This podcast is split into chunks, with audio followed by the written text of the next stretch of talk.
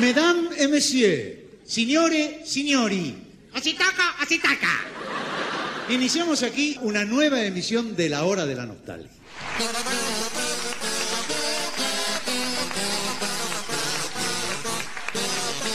Sean ustedes bienvenidos a la hora de la nostalgia, el podcast donde hablamos de Lelutier.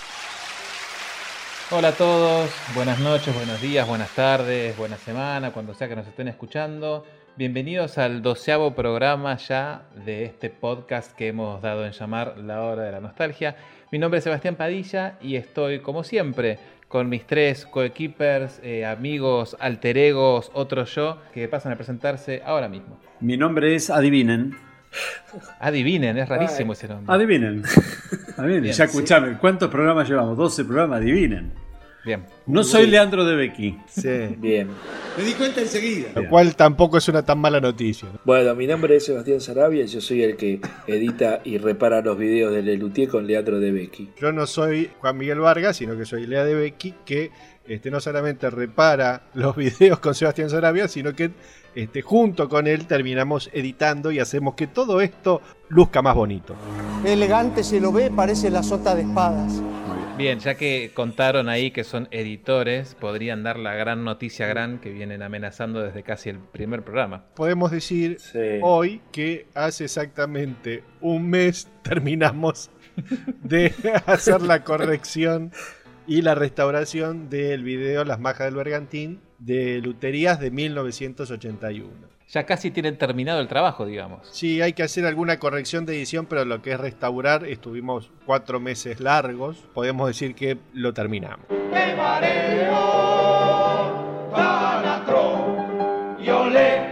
Bueno, me da muchísimo gusto eh, presentar este programa porque yo sé que todo el mundo lo estuvo esperando. Me han llegado un montón de mensajes diciéndome, Sebastián, ¿cuándo van a hacer el programa de Internet y el Lutier, de Internet y hoy llegó el momento de hablar de Internet en el. Estoy muy contento, mis compañeros están muy felices.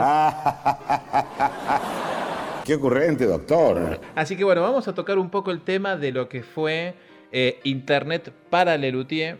Eh, cómo, se, cómo llegan también los fans a ellos a través de Lelutier, cómo creció Lelutier en este mundo cibernético, los sitios web y etcétera, etcétera, porque de ahí salieron, más allá de páginas web y sitios oficiales y videos, también un montón de amistades como la que nos reúne hoy acá. Y yo sé que tiene Ah. mucho peso, ah, pavote, sé que, tiene, que Internet tuvo mucho peso en su momento en Lelutier. Me, me gustaría, si les parece bien, es em, empezar contando cada uno cómo es que llegamos a Lelutier desde internet. Yo soy un usuario nuevo, pero te juro que tengo fe. He encontrado tu luz navegando por internet. Respóndeme. Por, mi edad, yo me vinculé con Lelutier de manera analógica. Era ir a verlo en 4K, con los ojos, así, de una.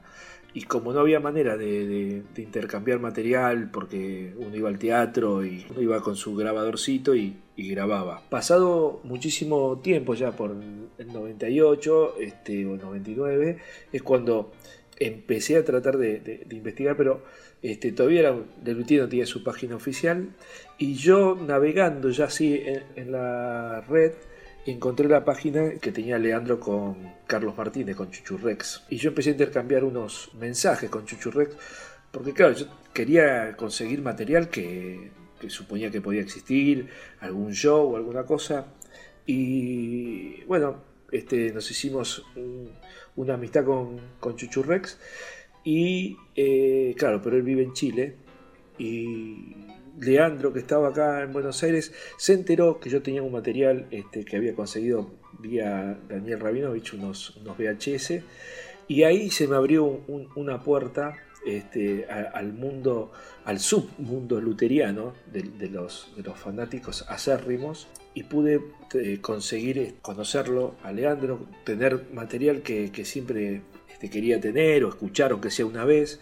En, en- en la prehistoria, antes de todo esto, estaba el club de amigos de Lelutier, esto era así, ¿no? Claro, sí, Se claro. llamaba claro. así. El CAL. Que hacían cada tantos este, reuniones en las que iba Carlos y se escuchaban cosas y yo siempre en la periferia. Bueno, eh, yo tuve, creo, la suerte de haber entrado a, a la intimidad, digamos, de, de los archivos de Lelutier, a, a, tener más información, a codearme con gente que, que, le gustaba lo mismo que me gustaba a mí, gracias este, a la internet. Y en ese sentido, este, hoy puedo estar haciendo el podcast con estos tres personajes que están acá al lado mío, porque de otra manera me parece que habilitó la, cercanía realmente al intercambio, porque el Luthier no, no, no, aportaba, digamos, material que no sea oficial, y encima el oficial era muy poco, había que tratar de, de rebuscárselas, digamos, ¿no? Yo no, no, iba a ver todos los fines de semana el, el recital de Luthier, con suerte podía ir dos veces al año. Claro. Yo Luter, eh, Lutería lo vi una sola vez, digamos. Eh, entonces, y, no, y, cuando fui tampoco lo grabé. Entonces, pasaron muchísimos años hasta que pude conseguir el audio de ese show. Imagínate hoy el video de una función y, y, restaurar el material y todo eso, creo que gracias a, al mundo de, de, la internet y, y, y los personajes que, que, habitan ahí. Una botella, tiene una calavera y cruzadas dos tibias. Tibias, confirmado, lo han puesto para que se enfríe Bien, Juan, vos que también fuiste de la época eh, donde Internet no existía y la información era muy poquita, ¿vos te acordás cómo, cómo fue la primera vez que decidiste meter en Google Lelutier a ver qué pasaba? Y sí, mira, te digo, en general suscribo al, al 100% las palabras de Seba. Yo eh, eh, voy a hacer una confesión que, que, me avergüenza bastante y que tiene que ver con esto.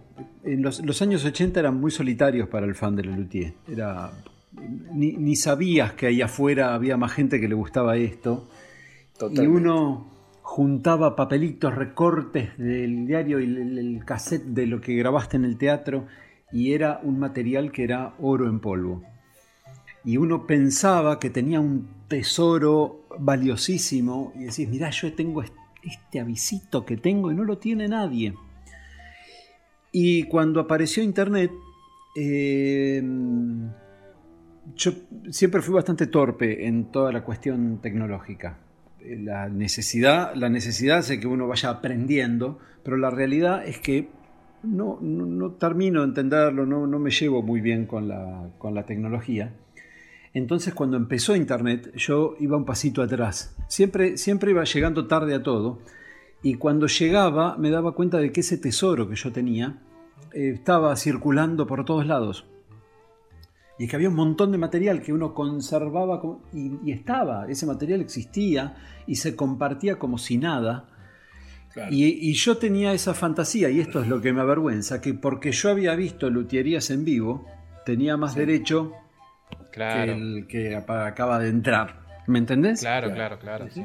Reconozco que vi durante un tiempo, unos años, eh, con bastante celo a, a esta cuestión. Mirá. Me, me costó, me costó un montón vincularme y entrar y, y hasta que... De hecho, Juan en este momento está obligado Primero, a participar de este podcast.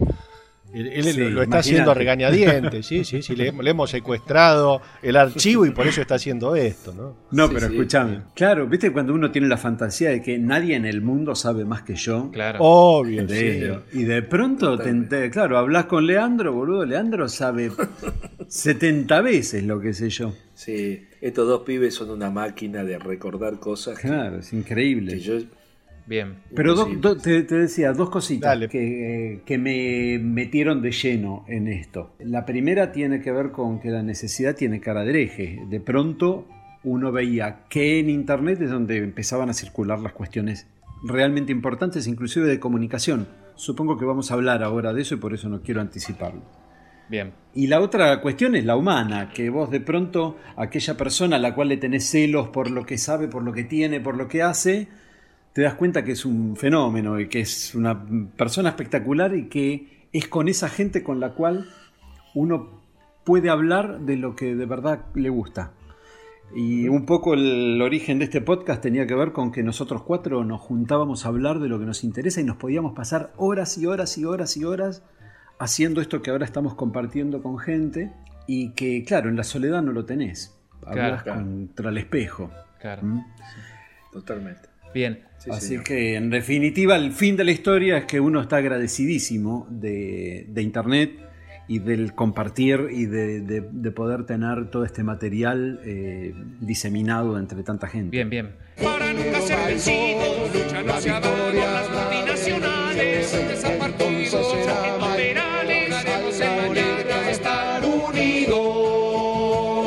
Leandrito, ¿cómo, ¿cómo fue tu primera interacción con Internet y Lelutier? Antes de que estuvieses en el sitio web. Sí, voy a contar un dato que ahora parece que no tiene ninguna trascendencia, pero que sí lo va a tener a lo largo del relato. Yo me compré una computadora en el año 97-98 y junto con el CPU y el monitor me compré un escáner porque soy, entre otras tantas cosas, dibujante. Entonces yo necesitaba tener un escáner. Yo ya tenía algún archivito de notas de prensa que venía juntando desde 1990 tenía eh, material en papel, tenía, ah, eh, tenía recortes, tenía notas, tenía revistas. Y cuando entro a, tener internet, obviamente Lelutier en, en- el buscador que, había en ese momento.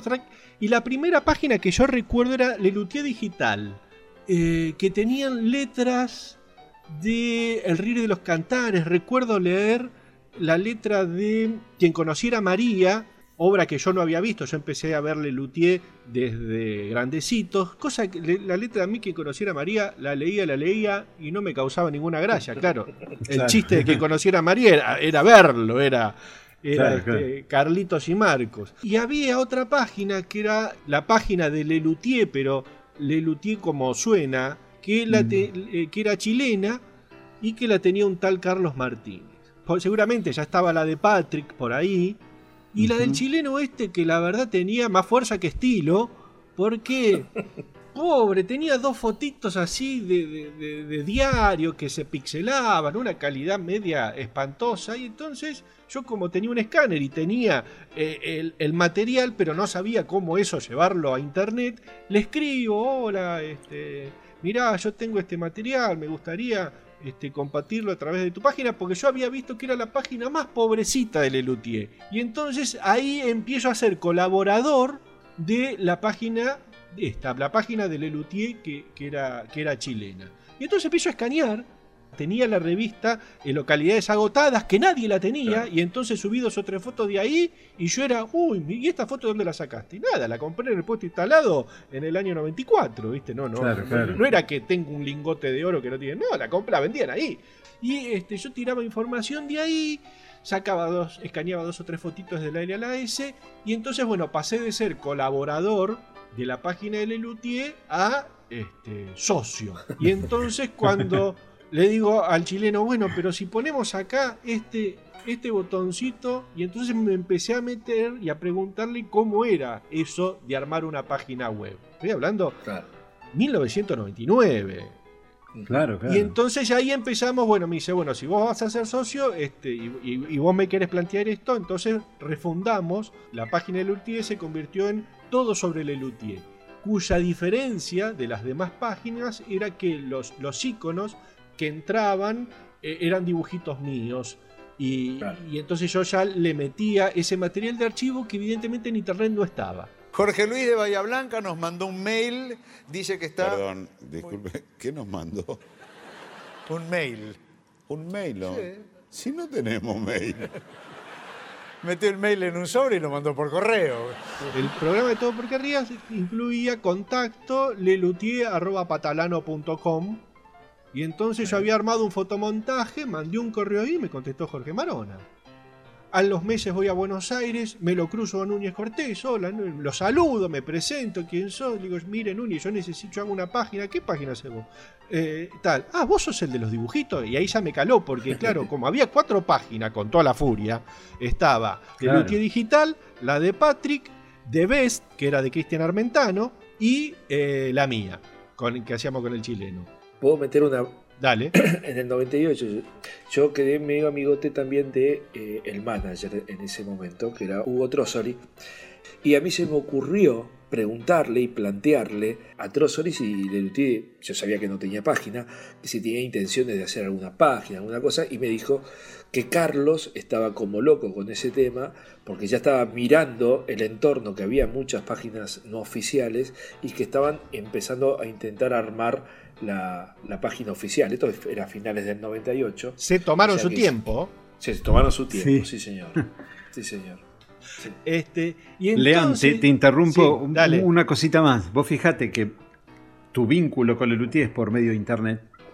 Yo cuando me vinculo con, con Lelutier fue por medio de una carta escrita a mano que les alcancé a mano en el escenario cuando termina el show. Claro, Fíjate lo mío fue mucho la- más la higiénico. diferencia. Muchísimo más higiénico. Lo mío es casi Este- prehistórico, ¿viste? Ah, sí. Eh, y entonces, claro, y Carlitos, el más fan de Lelutier, en Lelutier navegaba las páginas de los fanáticos, también un delirio, ¿no? Claro. Ahí Carlitos siempre tuvo esa inquietud de la internet y demás. Ahí yo me empiezo a vincular con él pidiéndole material faltante, digamos, fotos de instrumentos, qué sé yo, y ahí empiezo a laburar con él y él empieza a laburar para los Webmaster. Claro. Ah, Qué yo increíble. empiezo a hablar con él, bueno, le digo, Carlos, estos, esto de los espectáculos falta data, y ahí él empieza a armar estos documentos, digamos, oficiales de los espectáculos, de los instrumentos, de los integrantes. Empezamos a rastrear la data de todos somos mala gente, empezamos a hacer un laburazo enorme Arqueológico. de rescate de, de- de material tanto de, de- de- de- de audio como de texto. Claro. Lo que pasa es que ya a esa altura Internet pasa a ser un soporte. Claro. O sea, en definitiva, acá la- la- lo que pasó es que gracias a Internet se juntaron dos enfermos meticulosos, como son Carlitos y vos, Lean, eh, en donde él ve que, que vos le seguías el, el juego en esta eh, demen- Sí. demencia eh, arqueológica, en re- recuperar estas, estas cosas y de, y de esta manera. Empezamos a hacer algo que no existía, que fue generar contenido. Empecé a escanear y a subir. Digamos, no, no había mucho. No había mucho. Yo me acuerdo de, de- de buscar en el Ares, de buscar en Napster, a ver qué había. Y ahí encontré Claro. Por Humor al Arte de Bahía Blanca, donde no está Pucho y Marco los reemplaza. La danza constituye un significativo aspecto del ritual. Danza y cánticos se amalgaman. Se amalgaman. Se unen en invocación del nativo a sus dioses para que le concedan una buena pesca.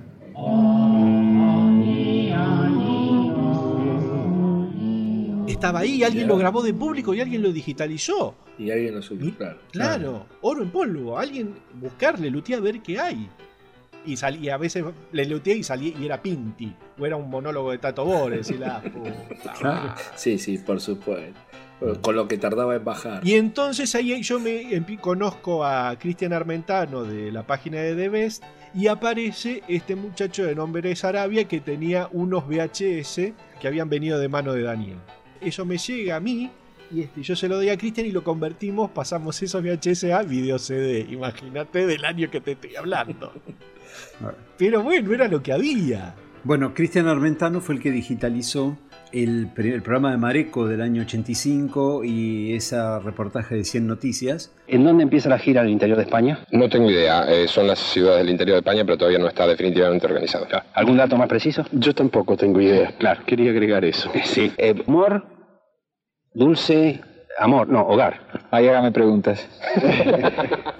Yo conocí, llegué al Lelutier por internet eh, con, con una persona a la que quiero un montón, que considero casi mi hermano, que es Pablito Marona, que es el que me inició.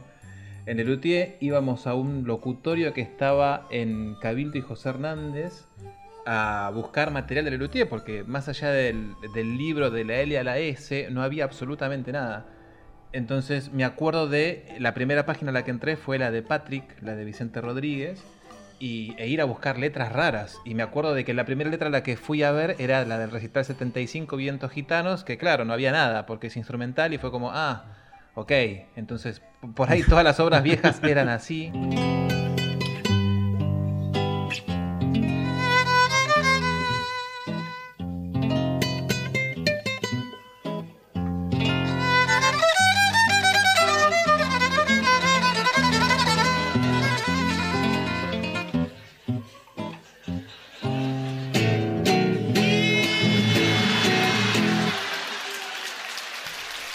Este, pero hacía lo mismo que hacía Leandro, era bueno, busquemos qué letras había, me acuerdo de bajarme todas las letras a un Word para después leerlas en casa una por una, a ver de qué iba cada cosa. y muchas letras no existían, las de Todos Somos Mala Gente en esa época, estamos hablando también del año 99, todavía no estaban en internet. Este, yo creo que todos, casi todos entramos así, viendo a ver qué había y notando, como bien dice Juan, que bueno, había un poco de data. Pasa que vos, Juan, lo vivías de otro modo porque vos ya tenías archivitos guardados y yo, en mi caso en particular, no. Yo arranqué viendo todo lo que había ahí, yo no traía nada, Claro. no tenía bagaje, digamos. Claro, por eso yo- Claro, claro. Yo, digo que lo mío del escáner no era un dato menor, porque Juan tenía el, el material, pero no sabía cómo subirlo, y yo lo poco que tenía en esos primeros 5 o 6 años de, de ir juntando material, lo empecé a escanear, que no sé, a nadie se le había ocurrido antes, parece Claro. que... En las páginas a mí me gustaría rescatar por lo menos cinco, eh, como para ver si, si ustedes la vieron, qué recuerdo tienen de ellas. La primera, que todavía sigue en vigencia, es la página de Patrick, que es lelutier.es, que por lo menos en mi caso fue la primera que vi. Me acuerdo de ese sitio web en particular, porque además de que estaban las letras, el inicio tenía un dibujito, que todavía no sabía de quién era, de Carlos en la mandocleta, que decía Claro. correos, correos, correos que me caigo, una cosa así.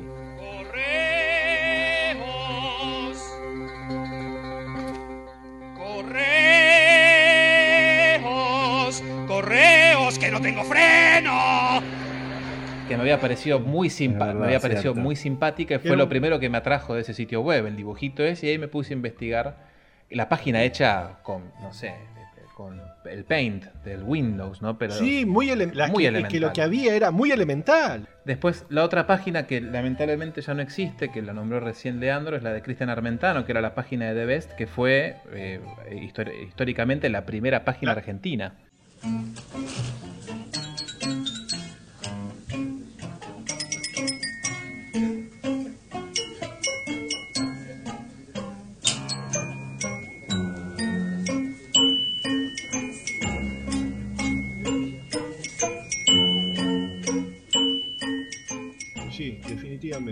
Que no sé por qué después le dio de baja a Cristian.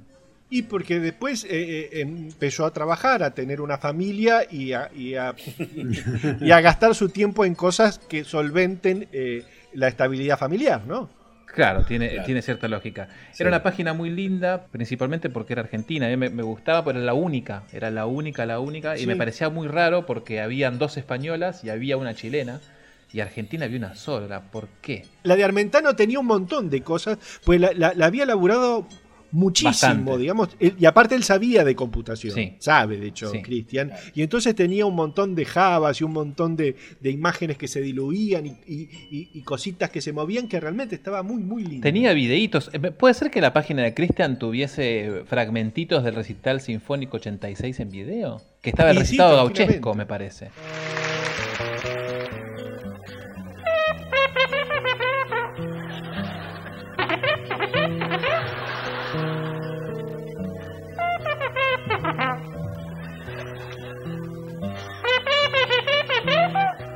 Me acuerdo de haber estado con el internet de dial-up, que, o sea, te conectabas por teléfono.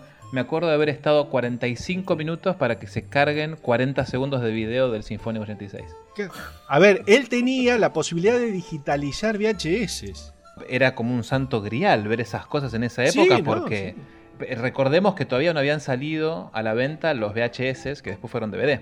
O sea, no había nada. Claro, ¿no? Sí, claro. No había nada. Claro. No, y menos. Ah, o habían salido hace un fin de semana. Claro. Y era, y era material muy visto, ponele. Claro. Si te acordás, el material que había para el 98 eran los 8 discos oficiales y 3 VHS, digamos, no había gran cosa. Bien, las últimas tres páginas a las cuales quiero hacer referencia, que me parecen importantes, la otra es Lelutier de la web, que hoy en día existe, que es lelutier.org.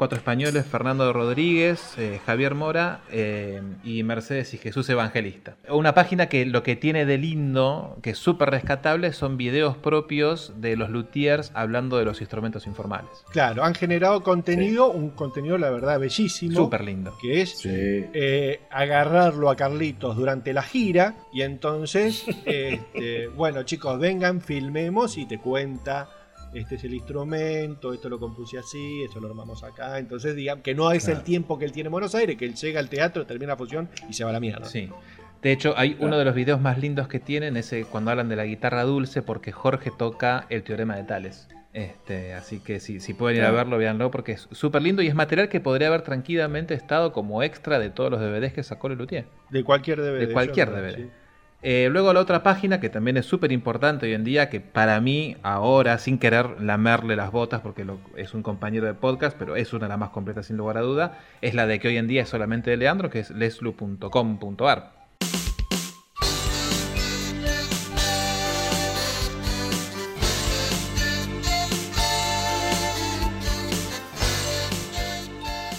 Es una página que se sigue actualizando este, con, al- con cierta frecuencia. ¿no? O sea, por lo menos está lo del próximo show, este, se puede escuchar esto que estamos diciendo ahora aquí, este, ya está el enlace para acceder a los, a los podcasts. Y es una página a la cual yo siempre he tratado de llenarla de contenido y ahí, y digamos, y mientras los luthiers de la web dan bola a los videos, yo siempre le he dado bola al archivo de imagen. Posiblemente hay Claro. unas, sin exagerar, unas 10.000 imágenes de Lelutier en la página. Sí. Y algunas increíbles, de inéditas, fotos Sí. viejas, fantásticas del Increíble, archivo sí. de Carlos. No olvidemos, como bien dijo Leandro, Carlos Núñez, eh, durante muchísimos años, era el punto de contacto de todos los webmasters. Era él el que ma- les mandaba un mail a todos con las fechas para los próximos tres meses para que las pusieran en su sitio web. Estaba muy al tanto de lo que pasaba en Sí. internet. Muy al tanto. Era el Sí, nexo claro, sí, claro, entre Lelutier y las páginas de fans, porque Lelutier en 2005 tuvo sus páginas Sí, oficiales. tardó- Así que hubo tardó mucho tiempo. un par de años donde no había información oficial online. Sí. Bien, y... Y otra página que quiero nombrar yo es la página de Pese a Todo.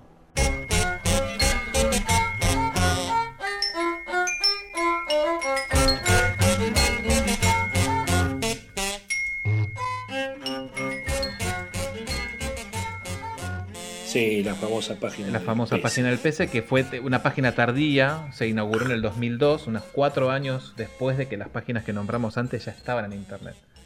Este, y duró también tres años, cuatro años, y después pues, falleció, como todas las cosas lindas.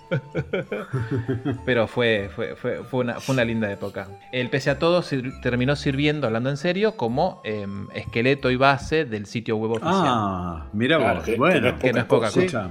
Sí, que no es poca El- cosa. el, eh, a Sí, ver, claro. hay que decirlo, el origen y trayectoria que tiene la página oficial eh, la escribió Sebastián Padilla. ¿ah? Sí, sí, sí, bueno, gracias. Ojo al piojo, ¿eh? Eh, esas son las páginas que para mí cualquier iniciante de Lelutier o alguien que ya tenga experiencia debería visitar. Las que quedan vivas son la de Patrick, los luthiers de la web y la de Leandrito. Eh, tienen un montón de información y lo lindo que tienen estas tres páginas es que cada una tiene algo que la otra no tiene. Entonces, si te pones a investigar, Claro, tenés claro. Se exactamente. complementan. Se complementan súper bien. Súper Ah. bien. Después, algo lindo que también tiene internet, que bien ya veníamos anunciando, es el material que estaba dando vuelta, sobre todo en Napster. Sí. Este ma- material Sí, rarísimo, como lo que bien dijo Leandro, por humor al arte de Bahía Blanca del 84. Este, una versión rarísima que se escuchaba súper bien del recital 74. Jorginho, Jorginho, mira tú que tienes el violão. Así, ¿por qué no probas una bossa en violão, Jorginho? ¿Sí?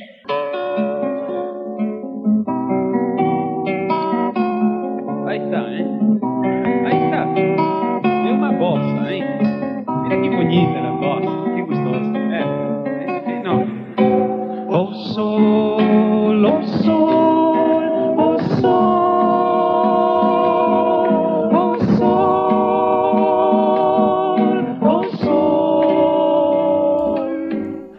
que supuestamente había sido levantado de un VHS medio misterioso.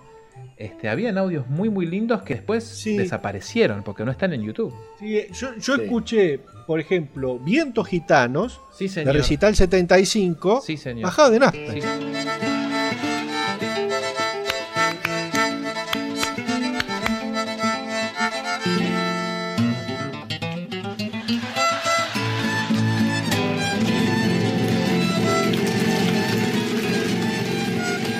Ese material estaba dando vueltas en internet de gente que había grabado un cassette y lo digitalizó y lo subió. Sí, sí. Y había habían cosas Sí, muy sí. muy lindas que, insisto, no están ahora en YouTube. Y sí, eh, eh, ¿te acordás que estaba también dando vuelta eh, un audio de un Mordul Hogar argentino que no tenía lo de las almejas, sino que tenía lo de las hormigas coloradas?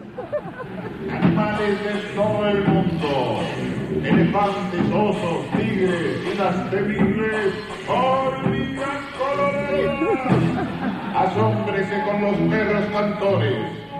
¿Vos, Juan y Sebas, eh, llegaron en algún momento Claro. a bajar audios del Lelutier? ¿Se pusieron a hacer eso? Sí, sí, sí. Emule, Claro. Puede ser. sí. El- Claro, en el Emule Emule, también, el sí. Emule. Sí, sí, seguramente bajé alguna cosa de ahí. Pero bueno, sí, era, era navegar y navegar y navegar a ver qué, qué otra cosa podíamos encontrar que no tuviera. O, o- me decís esto de- de- del show de Bahía Blanca, digo, lo Claro. quiero escuchar ya también, ¿eh? Sí, claro. No sé si lo tengo, qué Eh, sé yo. Lo debe tener Seguramente en lo tiene. viejo CD, ¿eh? Sí, seguramente lo tiene. Porque eso es de la Sí, primera época. Sí. De, la, de lo que yo conseguí en la primera época era eso, era que fragmentos el, son lo necesitamos con Carlitos Núñez y Jorge. Que no hay madera para hacer guitarras. Porque talan los árboles.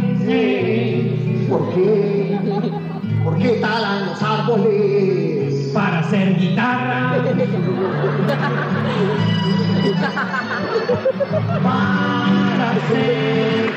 Se escuchaba como el orto, ¿no? Aparte, piensen que, eh, digamos, en finales de los 80, yo les conté, digamos, yo fui a ver eh, luterías, este, no lo grabé cuando fui, y un amigo una vez me dice, mira lo que tengo, y él había ido y lo había grabado. Yo me lo Claro. copié, y para mí era increíble, porque es un show que siempre me, me encantó, hasta que un día, cuando lo puse, de golpe, este, de la mitad para el fondo estaba Valeria Lynch.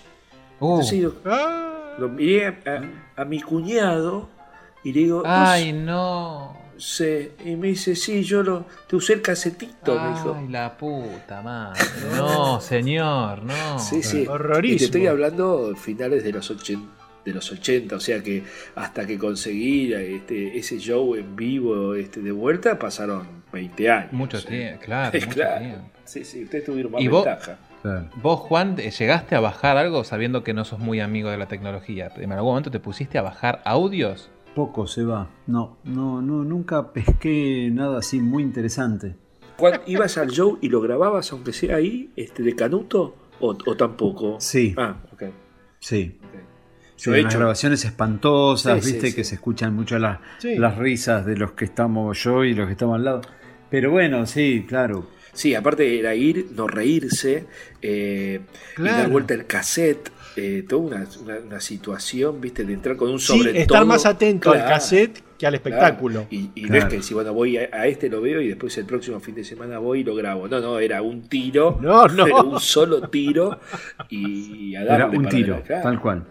Por eso yo cuando fui a, a- a sacar las entradas para recitar 86 al Colón, que hicimos la fila desde muy temprano, ahí empecé, esa fue la primera quedada, porque ibas, te encontrabas en la fila y, a- y al rato de estar haciendo la fila, a las 7 de la mañana, abrían a las 9. Eras amigo con todos. Y empezabas a charlar y a compartir, y, que, y claro, porque éramos muy enfermos los que estábamos tan temprano ahí, digamos, ¿no? Y ahí pues no hubo intercambio de materiales, pero sí de, de- de- de saber que no estaba solo, ¿no? Yo no tuve esa suerte porque la cola la hice a la noche, desde la noche anterior, y entonces estaba rodeado de, de gente que vendía, No. viste, en esa época esa profesión rara del revendedor de entradas, que los tipos Sí. iban Sí, sí. desde la noche anterior a hacerse las colas en todos los teatros. Gente que no tenía ni la más pálida idea de lo que lo estaba que estaba comprando. Claro. Mirá, qué vos, locura, mirá qué locura. mirá vos. Bueno, qué lindo, qué lindo Seba que lo nombraste, porque otra cosa importante en internet es el gru- los grupos de fans que empezaron a aparecer, que se reunían en lo que vos bien dijiste, Sevita, que son las KDDs, que esto Sí. viene de España, que se llaman quedadas o KDDs, porque en España lo que, hacía la- lo que hacían muchos era viajar a, a la ciudad donde estaban haciendo los shows y se quedaban a dormir ahí. Por eso eran quedadas. Y siempre había una cena post-show con Carlitos Núñez, donde Claro. estaban todos los fanáticos muy borrachos, contando chistes, cantando. Y que cosas. iban de tapas de bar en bar y Carlitos nos Claro. contaba. Y él estaba fascinado y decía que en el- de pronto en el medio del lugar uno se paraba y gritaba, y ahora todos cantamos Don Rodrigo. Y empezaban a cantar. Y empezaban todos a cantar Don Rodrigo. Y Ah, Carlitos lo contaba, lo contaba fascinado porque ni él podía comprender eso, ¿viste? Claro, claro. Claro, y toda esa gente empezó a juntarse a través de internet de un canal eh, que se llamaba el MIRC o el, el IRC, El IRC, que era sí. más que nada gente española. Sí, ¿O yo- no, Leandrito? sí, ahí estuve yo. Muy, muy en. Que ya se conocían todos los gallegos. Mi primera participación, no recuerdo quién me. me- ¿y ¿Vos de dónde sos? Soy, soy de Argentina. Ah, sos subamericano. Ese fue, ese fue el recibimiento. Gallegos de porquería. Eh, y, bueno, y después, bueno, ma- varios años después me vengué de todos ellos este, cuando estuve en España. ¿no? Después las KDDs se hicieron acá en Argentina, creo, creo que los cuatro Sí, participamos por lo menos en una seguro, siendo de ellas quizás la más No, importante, varias, la de sí. los 40 años. Sí, Claro, digamos, sí, sí. Se, se tardaron 10 años. Creo que las, las quedadas acá empezaron en el año 2000. Sí, creo que la primera fue después del Grosso Concerto. Sí. Que ahí está, ahí fue Carlitos Núñez, la primera vez que le hacía esto con gente argentina, en donde nadie se puso en pedo, nadie se puso a cantar nada, pero el ambiente era igual, todos enfermitos de Lelutier contando anécdotas y que eran unas cenas hermosas. Que fueron escalando aparte muchísimo, porque la primera de ellas fue en una parrilla escondidísima en el microcentro de la capital, acá en Argentina, y la última fue en un salón enorme en Recoleta con los cinco luthiers festejando los 40 años, o sea, creció exponencialmente. No, y más tarde también hubo otra en el Maipo. Sí. En Rosario hubo quedadas. Sí, En Ros- Rosario. bueno, en Rosario de, hubo. De viejos a reír, Sí. De muy Pero lindas. la quedada por los 40 años, eh, eh, eso fue un delirio porque nos estábamos organizando nosotros como fanáticos de hacer una quedada y que, bueno, con suerte fuera Carlos Núñez. Entonces, este, en un momento, eh, no sé, no me acuerdo exactamente por dónde apareció la cosa, pero alguien comentó que eh, Lino Patalano se iba a hacer cargo de, de agasajarnos a nosotros, digamos. Entonces, lo hicieron en, en- en una especie de restaurante o, salón de eventos que hay ahí mismo en el Centro Cultural Recoleta y Sí, fuimos señor. a parar todos ahí. Y cuando empezó a sonar tema característico de la entrada de Lelutier y se corrió la, la cortina y aparecieron los cinco parados ahí, yo no, no, no podía creer lo que estaba mirando. ¿eh? y muy grande para recibir nada más ni nada menos que a Lelutier.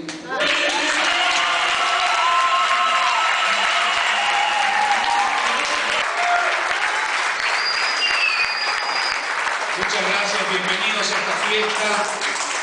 Aquí, este, bueno, por primera vez los cinco luthiers estamos presentes en una quedada. Este, así que, bueno, eh, tienen todo el permiso para escracharnos, para sacar fotos, para hacer preguntas, este, para retratarse, para, bueno, para hacer todo lo que los fans este, les gusta hacer. Este, bueno, y eh, vamos ahora, en unos minutos, vamos a soplar las velitas, vamos a cantar el Happy Birthday con ustedes y vamos a brindar. Sí, linda quedada. Sí, fue increíble. Me, me gustaría agregar dos, me gustaría agregar dos detalles antes de darle paso a Juan o Leandro para que hablen de, de la quedada en particular.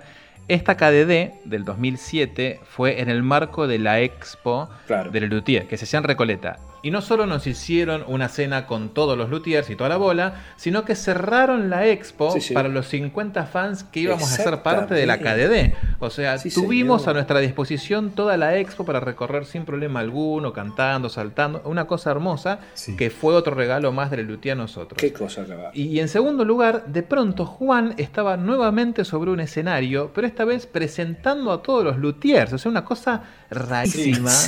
Pero eso. Ahí hay un tongo, me parece Sí. que nosotros no, no. No, no, pero para, para. Esto fue así, la quedada esa la organizó Carlitos en el programa donde se habló de la charla de Ernesto y Carlitos, contamos que en una oportunidad Carlos me ofrece a mí esta cuestión de hacer la presentación del- del- de la charla entre ellos. Eso ocurrió en la casa de Carlos, donde había invitado a una cantidad de fans en la cual estaban Leandro y Sebastián Padilla seguro, y vos, Seba, no me acuerdo. De No, no, Seba no no, estaba. a Sebastián No todavía. era no Facundo todavía. Bueno, y entonces en esa oportunidad Carlitos en realidad nos había convocado para organizar la quedada. Sí, y los juegos y todo eso. Con un montón de juegos, porque siempre Carlitos organizaba unos juegos con unos premios que él daba. Y entonces él necesitaba un grupo de gente para organizarlo. Esa mañana de la quedada, yo me acuerdo de haber ido a, a decorar el salón. Lo habíamos llevado, no me acuerdo, que eran cositas y bueno. Él había llevado todos los juegos, armamos las mesas, distribuimos, qué sé yo, y a la noche estábamos ahí esperando, bueno, y che, ahora tienen que entrar los luthiers, me acuerdo, me imagino que seríamos nosotros. Yo Sí. no- no me- pero bueno, che, tienen que entrar los luthiers, bueno, que alguien los presente. Y no sé quién fue y dijo, anda vos. No, no, dale, anda vos. y así con el anda vos me subo arriba del escenario y digo, bueno, señores, con ustedes, le luthier. Nada más que eso. Sí. Pero no Pero fue bueno, fue el así. que lo y, dijo. Y nada menos. Nada más y nada menos. Y yo había llevado, yo había llevado el- un corte de Gulebandia para, para la entrada. Claro, pero mira qué casualidad. Ah. el señor había- ya tenía un cassette Sí, guardado ya sabía, con Juan, Cardoso. Te el. Dale. Juan. Contá la verdad. es Te vamos a editar igual. Sí, tranquilo. Es el momento de que digas las cosas tal cual como Ya pasaron. no podemos más de cuidarte. Un asco. que no querías compartir tu material. Que si vos no presentabas no entraban los luthiers. Aparte, Epa. seguro que él, seguro que él mismo dijo primero, no, yo subo, yo subo, yo subo, quédese tranquilos, eh, quédese tranquilo. Qué vergüenza. Pero me empujaron, me empujaron a eso. Sí, sí, seguro. Escuchá, seguro. es como Daniel que dice, no vine preparado. Sí, ¿no? sí. Pero yo soy una persona humilde, a mí no me gustan los homenajes, no, no- no- no he venido preparado.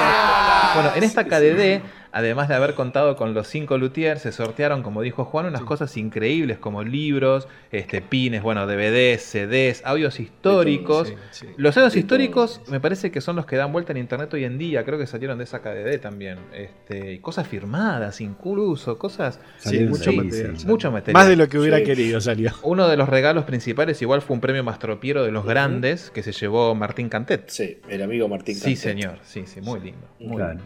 De hecho, en, en YouTube está eh, filmado gran parte de, de- de uno de, lo- de los juegos. ¿En serio? Este, ¿Están en pero, internet? eh, sí, sí, un video. eh, estamos hablando de una calidad de 2007 grabado con una camarita chiquita de, fotos. Pero yo lo tengo descargado por ahí y hay como una hora y pico eh, de- del último juego donde había que. Sí, de las preguntas, y- y, sí, de los sí. instrumentos.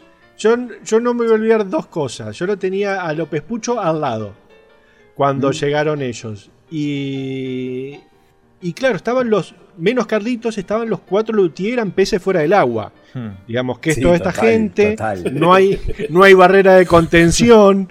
este, No hay repelente. claro. Sí, y, Eh, y Carlitos muy nervioso porque se ve que los había convencido él sí, de llevar no, a los otros. sí, para- Fue convencido él. Sí. No, Sí. No, no, yo, le- yo hablé con Pucho y este y, y Pucho estaba entregadísimo, pues digamos tenían que tuvieron que venir por orden de Patalano, eso quédate claro. Sí. Patalano Ah, ustedes tienen sí, que ir, pues yo organicé esto, es- ustedes los fans, ustedes tienen que ir, listo, no se discute. Y estaban ahí los cuatro luthier, eh, Jorge, Marcos, Daniel y, y Pucho, eran cuatro peces fuera del agua. Pucho entregadísimo a lo que tenga que suceder, digamos, yo tuve que, a mí, me, a mí me obligaron a estar acá y bueno, ya estoy, muchachos, hagan de mí lo que quieran. Y Daniel, que fue el último en irse, Carlito se quedó toda la noche, y, el, Dan- y Daniel, yo me acuerdo de Daniel tomándose un whisky sentadito, Ah. viendo en la barra, viendo cómo funcionaba un- uno de los juegos de Carlitos y mirando con cara de qué hambre. Sí, con Y- cara de y- no lo no puedo podía creer. creer. y No podía y creer. la mirada de pobrecitos, ¿no? Sí. Era la mirada de Sí. pobrecitos. No puedo creer esto que está sucediendo. Bueno, Esas son perdón, dos otro imágenes que yo no voy a olvidar. De hecho, perdóname, Seba. De hecho, cuando subieron los cinco al escenario, tomó la palabra Carlitos, que agradeció toda la bola y al final dijo: Bueno, a partir de ahora ustedes pueden subir y sacarse Sí. fotos con todos. Y los otros cuatro abrieron los ojos con un miedo. Para colmo, las 50 personas salieron corriendo como si no hubieran comido en tres semanas. Locura, locura mal. Este, pero fue genial igual. Fue- fue No, no, no, eran, era, yo, eh, no, yo vi la cara de, de- de pánico y entrega de- del pucho, estaba bueno, si tengo que morir esta noche, ya he vivido suficiente, ¿no? Sí. Igual estuvo bien, pero bueno, es cierto, es cierto que la horda salió a los piques a morfárselos, pero estuvo bastante bien. Podría haber Sí. sido peor, podría haber quedado con... Hubiera terminado siendo el dúo Lelutier. Sí, te cuento, con Samper, viste que recién comentó Seba que habían abierto la, la expo para los fans. En Sí, un sí. momento nos echaron a todos porque Samper quería ver la muestra. Ah, mira. Y nos mandaron a todos para, nos mandaron a todos para, Ah, para, el, para el Rock Café para, para ya entrar, digamos. Bueno, listo, vamos, Claro. vamos, vamos, vamos para allá. No, porque aparte me parece que eh, los Luti estaban llegando y, y no querían que nosotros tampoco La los viéramos. claro. Porque sí, claro, porque sí estaba Daniel eh, eh, antes de, de- de subir al Jarro Café, digamos. ¿no? Claro, y recorrieron la muestra los Luthier con Claro, Samper. claro. Sí, aparte porque tampoco era Vox Populi que iban a ir los Luthier. Nosotros No, sabíamos no, porque no. está- lo- estábamos ahí en el comité organizativo. Exacto.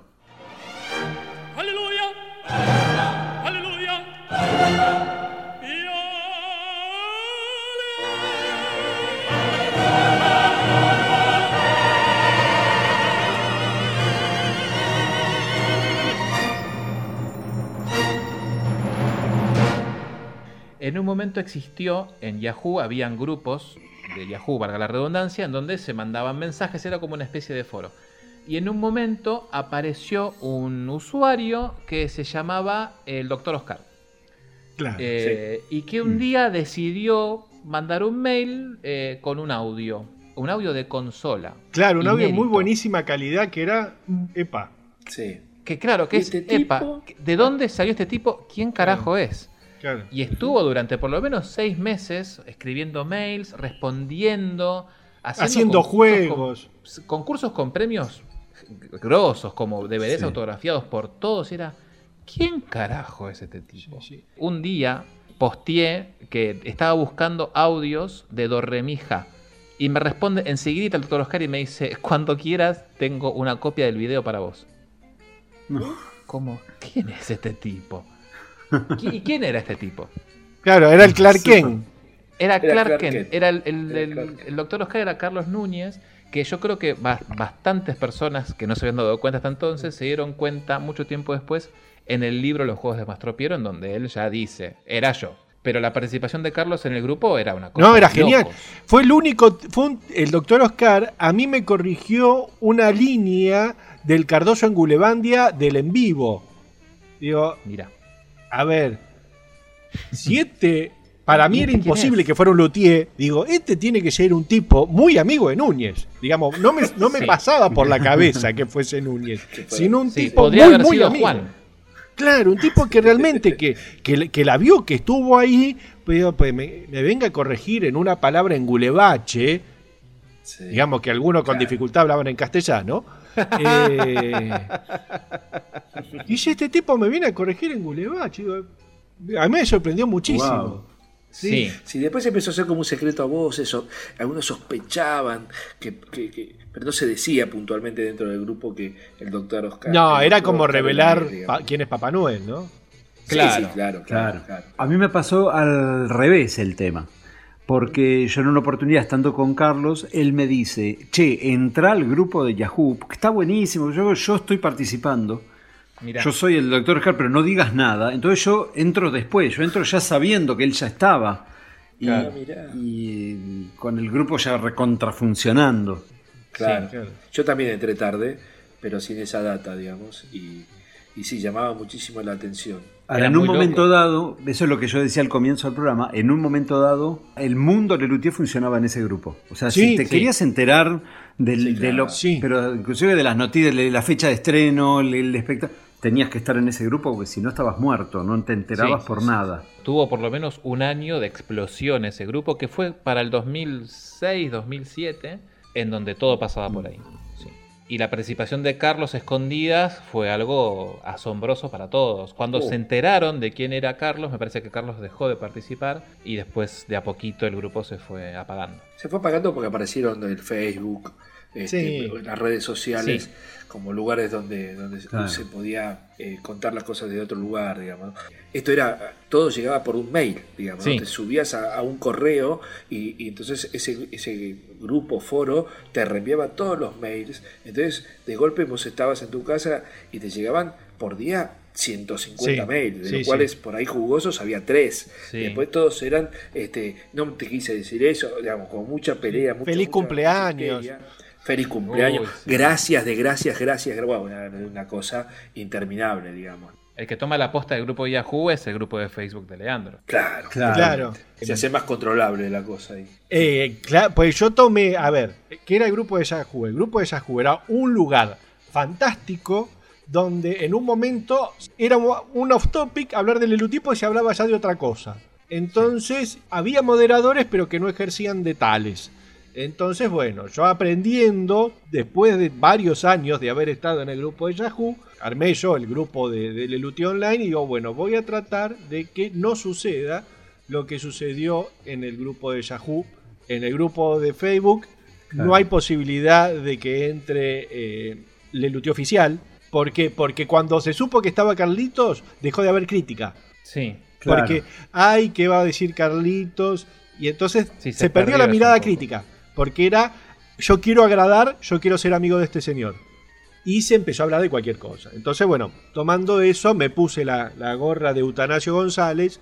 Y bueno, mira, acá se habla, esto es un grupo de Lelutier, se habla de Lelutier. Digamos, si cumplís años, Sí. te mando un beso enorme, pero no tiene nada que ver con esto.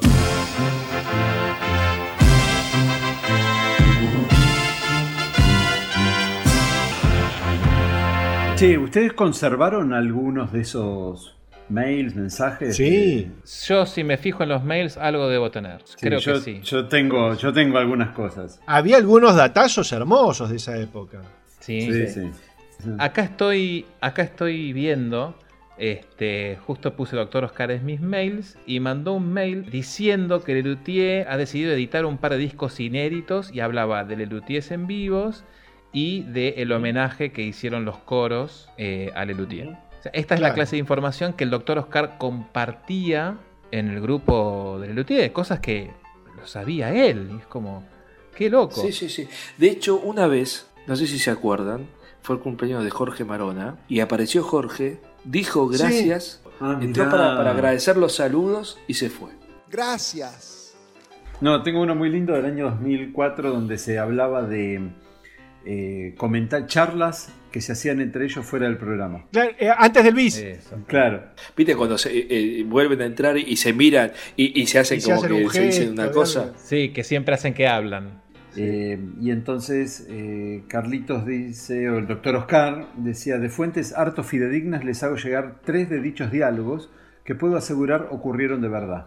Y están los tres diálogos, si quieren se los leo. Dale, Dale, dale. sí. Eh, el más cortito, Marcos y Carlitos. Ca- Marcos, ¿y ahora qué hacemos? Mira, Pucho me dijo que se equivocó cuando el rap y quiero repetir la estrofa. Pero ¿qué dirá el público? Dice Marcos.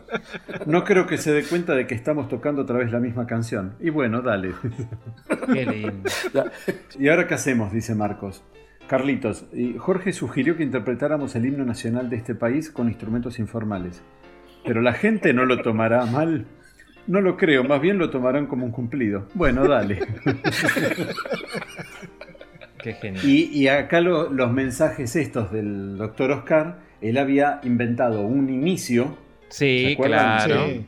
queridos hermanos en la fe de Warren, y No, el no, no. Dios guardia más No, no, no. Hermanos en la fe de Warren, que lo comenta él en el libro, que ahora vamos a hablar de él más en profundidad, lo acuñó eh, Lalo Valero.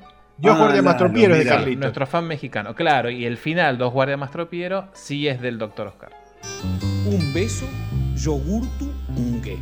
Lo último que acuñó Lelutier a través de internet es la participación de Leandro en el libro Los Juegos de Mastropiero. Y ya que lo tenemos a Leandro acá, sería muy lindo escuchar cómo es que llega a trabajar con él. Claro, bueno, en una, en una de estas quedadas, en 2006, en Chile, tras finalizar alguna función de digo, La Sombra de Ayer, hubo una cena así con un montón de fans, y mientras todos estaban hablando, dice, este, ¿te animás a dibujarme unas cositas, a dibujarme unas cositas que estoy escribiendo. Sí, Carlito, sí, lo que diga, digo, dale. Y a los meses me llama que vaya a su casa, que estaba, ya tenía, ponerle un 60%, 70% del libro escrito, que resultó ser Los Juegos de Mastropiero. Y a él, como le gustaban tanto los dibujitos que yo publicaba en la página web, los botoncitos, él consideró que mis dibujitos tenían, esto me lo dijo él, ¿eh?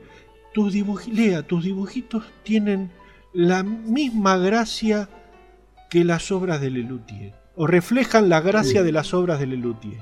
Lean, para un cachito, porque Sí. antes, antes del libro, en realidad tus dibujitos ya habían circulado por todo el mundo. Sí, Vos es habías verdad. contado una anécdota del, Sí. del merchandising. del México, merchandising mexicano. Para 2001 eh, me manda un correo. Bueno, ahora estamos de gira en México y a, y a la entrada del hotel hay un montón de locales que venden un montón de merchandising pirata lleno de tus dibujos. Compré dos remeras, una para vos y otra para mí.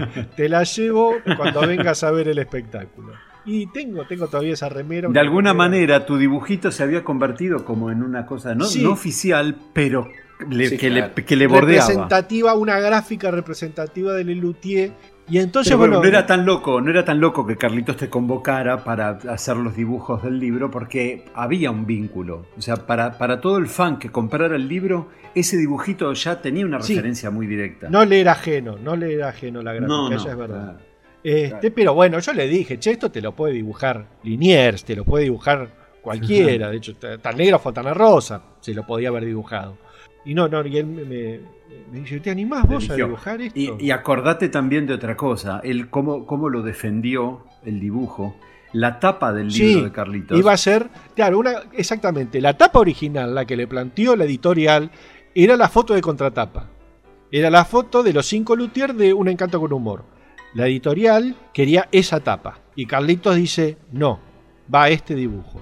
A lo que terminan negociando convertir ese dibujo en una imagen eh, 3D, que es realmente mi Claro. diseño convertido en un modelo de plastilina. Claro, y fotografiado. Un fotografiado hecho por gente que laburaba en la editorial. Pero La él defendió, defendió el dibujo, Sí, ¿viste? sí, muchísimo defendió el dibujo. Este, bueno, y ahí eh, laburé un año con él ahí, primero yendo a su casa y después, bueno, correo electrónico, porque Carlito, viste, tiene esa cosa, dice de gira. Este, así que. Escuchame, Lea. Sí. En la expo, cuando él presenta el libro ahí, vos estuviste en esa mesa, estaría buenísimo escuchar eh, el audio cuando vos contás cómo fue trabajar con él. Eso es imperdible, este, ese proceso. Me parece que nos merecemos escucharlo de vuelta. Bueno, ahí sale entonces, porque la ver, vamos a buscar el audio, porque yo la verdad en este momento no me acuerdo. Este, todas las ilustraciones que hay en el libro, que son realmente montones, este, el mazo de, de naipes, que llevó mucho tiempo hacer ese mazo, hubo del, del- del 100% de las imágenes, un 98% fue aceptado al instante, este, menos dos.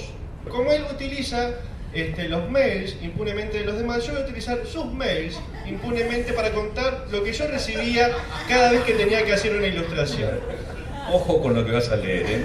El viernes 23 de marzo de 2007 recibo el siguiente mail. Lea querido, te pido un dibujito. ¿Tenés ganas de elaborar? Es para el capítulo de Lapsus que me quedó medio pelado. Lo que me gustaría es ilustrar a Helmut Bussengeist. Características. Imagínense que este es, un, es el dibujo de la página 80 que mide 10 centímetros por 6. Las características que tiene Carlos en el medio es la siguiente. Alpes austríacos. Cabaña en medio de la nieve. Helmut, medio grandote, abrigo de pieles, un piano y 100 ovejas. Entre paréntesis, perro, por si sobraba espacio. Fíjate qué te sale. Todavía estamos a tiempo de agregar. Por ahí te pido incluso alguna otra cosita. Entonces le mando la ilustración de Helmut este, y yo le pongo aquí te mando una ilustración, cualquier cosa chiflame. Y chifló. Eso, el mail siguiente es del, día, el mail es del día siguiente. Lea querido, te cambiaría algunas cositas. La nariz me parece demasiado grande, desvía demasiado la atención. ¿Se podría ampliar más su raza teutónica? El abrigo que lleva en la espalda es confuso. Tal vez envolverlo casi por completo. No sé si es necesario incluir la cafetera, aquella que ustedes pueden ver en la expo. Es un dato para fans, pero no hacia el personaje. Fíjate si puedes hacer alguna variación, te estaré muy agradecido. Abrazos Carlitos. Mando esta segunda versión de Helmut. Como eh, esta vez lo hice afuera, con el abrigo, el fuego, los Alpes, las ovejas, etc. En un dibujo de 10 por 6, recuerden. No es un doble página de todo el. Nueva versión de Helmut, como siempre, escribo Carlitos cualquier cosa chiflame. Una hora más tarde recibo el siguiente mail. Lea querido. No me puedo tragar cosas que luego me provocan una gastroenteritis hiperbólica. Ergo, te chiflo. Helmut versión 2. Me lo convertiste en fraile franciscano. Hasta cayano tiene. Tuve que ir al diccionario a ver que era un cayano. Desapareció el piano, obvio, está el intemperie, está afuera, con las 100 ovejas. Mata al perro.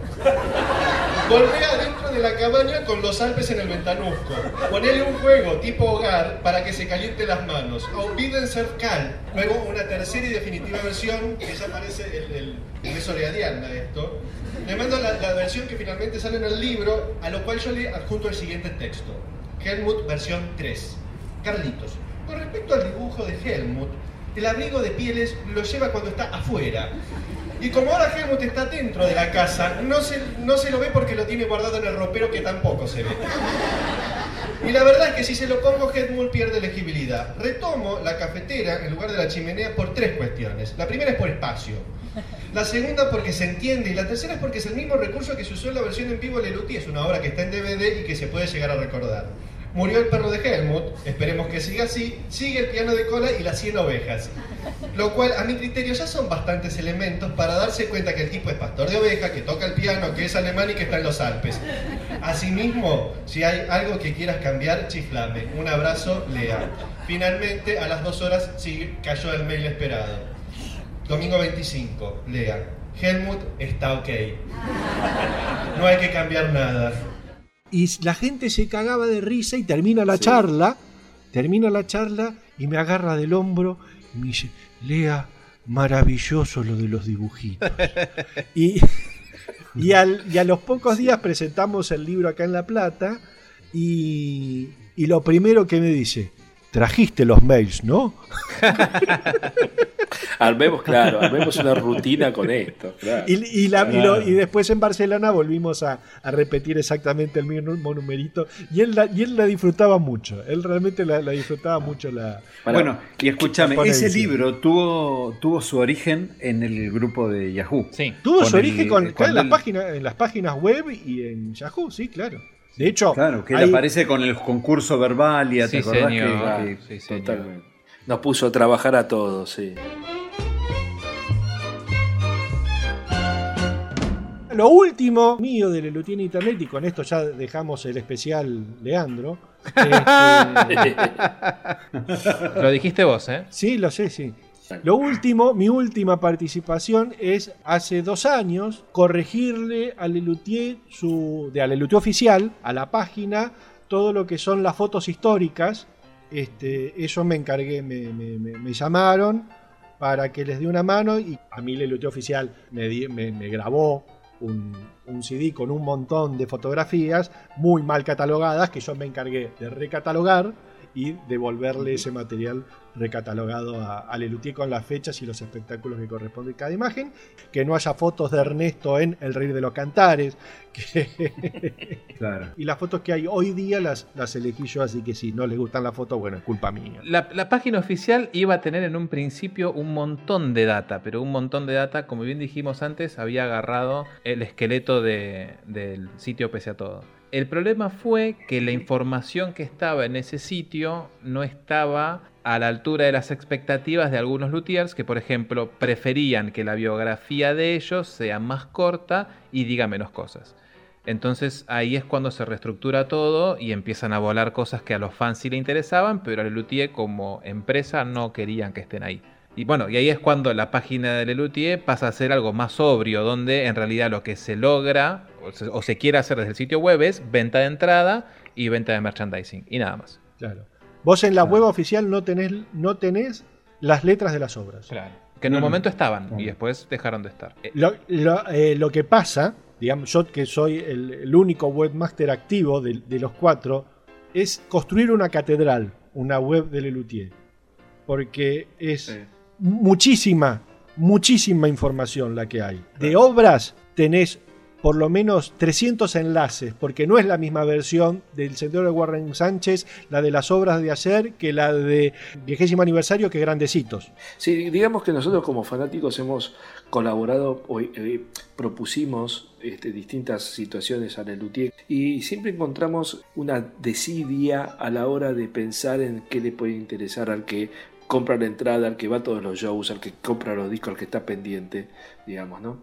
No porque nuestras ideas sean geniales, sino porque este, nosotros como fanáticos decimos, uy, qué bueno que estaría. Por ejemplo, una de las ideas fue para la expo, que la, llevamos adelante con Sebas Padilla, por motus propio, jamás Lelutier nos, nos, nos preguntó ni nos ofreció, pero la idea era hacer por los 40 años un box set de, de cuatro CDs, o dos CDs y dos DVD con una caja, con un libro, con audios inéditos, con, con este, videos este, de, de entre casa, de ensayos, o sea, buscar material.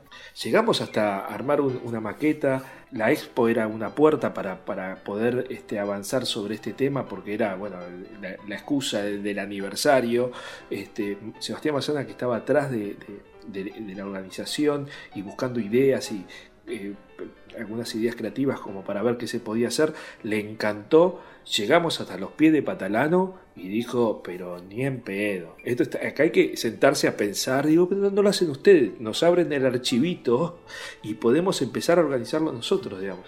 Y simplemente por el, hecho de tener que ellos este, sentarse a pensar que tenían que defender algo que por ahí no están muy seguros, la respuesta, la respuesta, fue peor porque encima nos dijeron claro. que ellos ya estaban preparando algo que iba a ser mucho más interesante. Eh, entonces, bueno, y ese algo, y ese algo fue, fue, en vivos. Claro, que es sacar audios del DVD sí, y convertirlo en, en, sonido. Este, pero claro, yo recuerdo que yo en la reunión con Patrano no fui, pero Sebas me dijo, no, me, me, dijeron que están preparando algo mejor.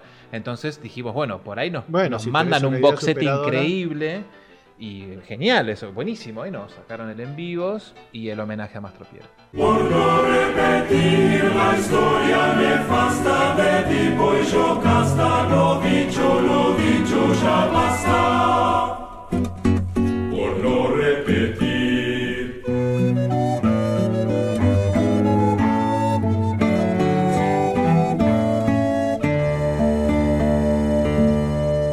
Hasta acá llegamos con Lelutier Internet. ¿Alguno quiere agregar algo más? ¿Estás contento, Padilla? Ahora ya está. Estoy podemos hablar la semana. El próximo programa podemos hablar de un disco, de algo más divertido y más interesante. Veamos, porque Internet todo, todo, el tiempo se modifica. Por ahí aparecen cosas nuevas de acá a 15 días y hacemos una segunda parte. No me apuren. bueno, ok. Bueno, yo simplemente mandarle saludos a los que a los oyentes fieles que nos que nos escriben y agradecerles por los mensajes. Todavía hemos recibido hasta ahora un solo insulto grosso, los demás han sido todas alabanzas, así que a esos este, muchísimas gracias y al del insulto. No, igual el del insulto. El, pará, no, pero lo hemos, el del insulto lo hemos reconvertido al del insulto. Lo, lo, lo, ya lo hicimos fan, sí, ya sí. se emociona al, al, escuchar nuestras voces. Nuestro amigo Martín, sí señor. Sí, señor. sí es pro, bueno. Pon, ponele, bueno, ponele. Bueno. Mi, lo último que voy a decir yo en este podcast es: bueno, este fue medio denso. Prometemos que el próximo va a estar copado de verdad. Sí, señor. Este, si no les gusta, todas las críticas por favor no, me las mandan a mí a porque el de la idea de este claro. episodio en particular y fui yo. Si este programa fue medio chotongo, vuelvan a escuchar el fuera de programa, la charla de Ernesto con Carlos Como para sacarse el mal gusto. Igual, Lea, te quiero ver qué insert pones acá ahora, eh, en este programa. Cada vez que pienso en esto, les juro que me dan ganas de matarme. bueno, chicos, recuerden que nos pueden seguir en Instagram en Hora de la Nostalgia. Estamos en YouTube, estamos en Spotify. Síganos en ambos canales. Cada vez que se suba un programa, se les va a avisar de manera personal si se suscriben de que ya hay un programa nuevo. Y nos vemos entonces, nos escuchamos en dos semanas. Sí, señor. Dale. Chao. Chao, chao. Un beso. Chao, chao, chao. Me voy a encerrar en mi cuarto. Chao, chicos. Para todos los demás, no eres más que una computadora que no siente ni palpita.